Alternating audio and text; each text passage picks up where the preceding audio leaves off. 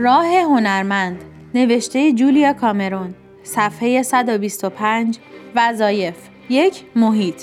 محیط دلخواهتان را توصیف کنید. شهر است یا ییلاق؟ با ابهت است یا راحت؟ پنج یا شش سطر دربارش بنویسید. تصویرش را بکشید یا از مجله ببرید و در کنارش بچسبانید. کدام فصل را دوست دارید؟ به چه دلیل؟ به سراغ مجله بروید و تصویرش را بیابید یا آن را بکشید. این تصویر را نزدیک محل کارتان بگذارید. دو سفر به گذشته. هشت سالگی خود را توصیف کنید. پس از پنجاه سالگی چه کاری کرده اید که از آن محسوس شده اید به طور مشخص آن را بنویسید اکنون نامه ای از 80 سالگیتان به سن کنونی خود بنویسید چه چیزی به خود می گفتید؟ خود را وامی داشتید کدام علایقتان را دنبال کنید؟ خودتان را تشویق می کردید که کدام رویه ها را در پیش گیرید؟ 3. هشت سالگی خود را به خاطر آورید دوست داشتید چه کارهایی را انجام دهید چه چیزهایی مورد علاقهتان بود اکنون نامه ای از هشت سالگیتان به سن کنونی خود بنویسید چه چیزی را به خود می گفتید چهار. به خانهتان بنگرید. آیا اتاقی دارید که بتوانید آن را به خلوتگاهی خصوصی برای خودتان تبدیل کنید؟ آیا می توانید اتاق تلویزیون یا جای دیگری را به این کار اختصاص دهید؟ اگر نمی توانید پرده ای بخرید یا در یکی از اتاقها ملافه آویزان کنید و بخشی از آن را به خودتان اختصاص دهید. این منطقه رویاهای خودتان است. باید آن را به شکلی شادی بخش تزیین کرد. نه به صورت دفتر کار. تنها چیزی که نیاز دارید یک بالش یا یک صندلی است. تا بتوانید روی آن بنویسید. منطقه مهراب مانند برای گذاشتن گلها و شمها. این کار کمکتان می کند تا به خاطر آورید که خلاقیت امری معنوی است نه مسئله مربوط به منیت. 5 از کیک زندگیتان استفاده کنید. تمرین مربوط به هفته اول. تا میزان رشدتان را بیازمایید. آیا روتیل بدمنظر اندکی تغییر شکل داده است؟ آیا میزان انرژی و فعالیت و انعطاف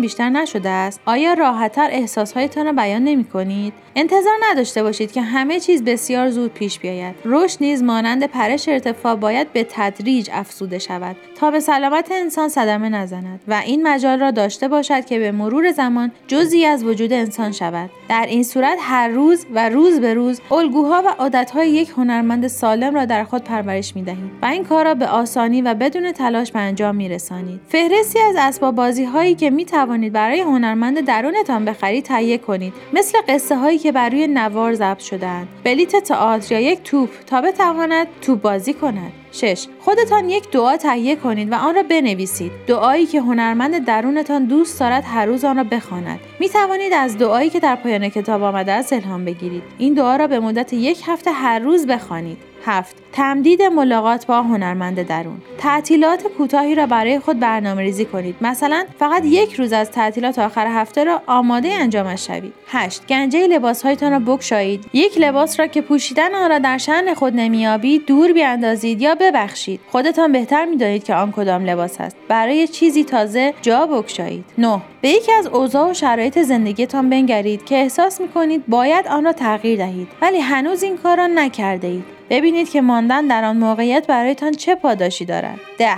اگر پرهیز از مطالعه خود را شکسته اید بنویسید در چه موقعیتی این کارو کرده اید. وقتی کچخلق بودید وقتی خطایی از شما سر زده بود یا وقتی که حالتان خوش بود درباره عدم پرهیز از مطالعه چه احساسی دارید و به چه دلیل؟ رسیدگی. یک. چند روز این هفته صفحات صبحگاهی خود را نوشتید؟ کشخلقی ها اغلب خودشان را به صورت گریز از نوشتن صفحات صبحگاهی نشان می‌دهند. چه تجربه ای داشتید؟ دو آیا این هفته سر قرار ملاقات با هنرمند درونتان حاضر شدید؟ آیا تنها کاری که برای هنرمند درونتان کردید اجاره یک فیلم بود یا بیش از آن؟ چه برنامه‌ای و چه احساسی داشتید؟ سه آیا این هفته هیچ رویداد همزمانی را تجربه کرده اید این رویدادها چه بودند؟ چهار آیا این هفته هیچ موردی پیش آمد که آن را برای شفای خود مهم بدانید؟ آنها را توضیح دهید.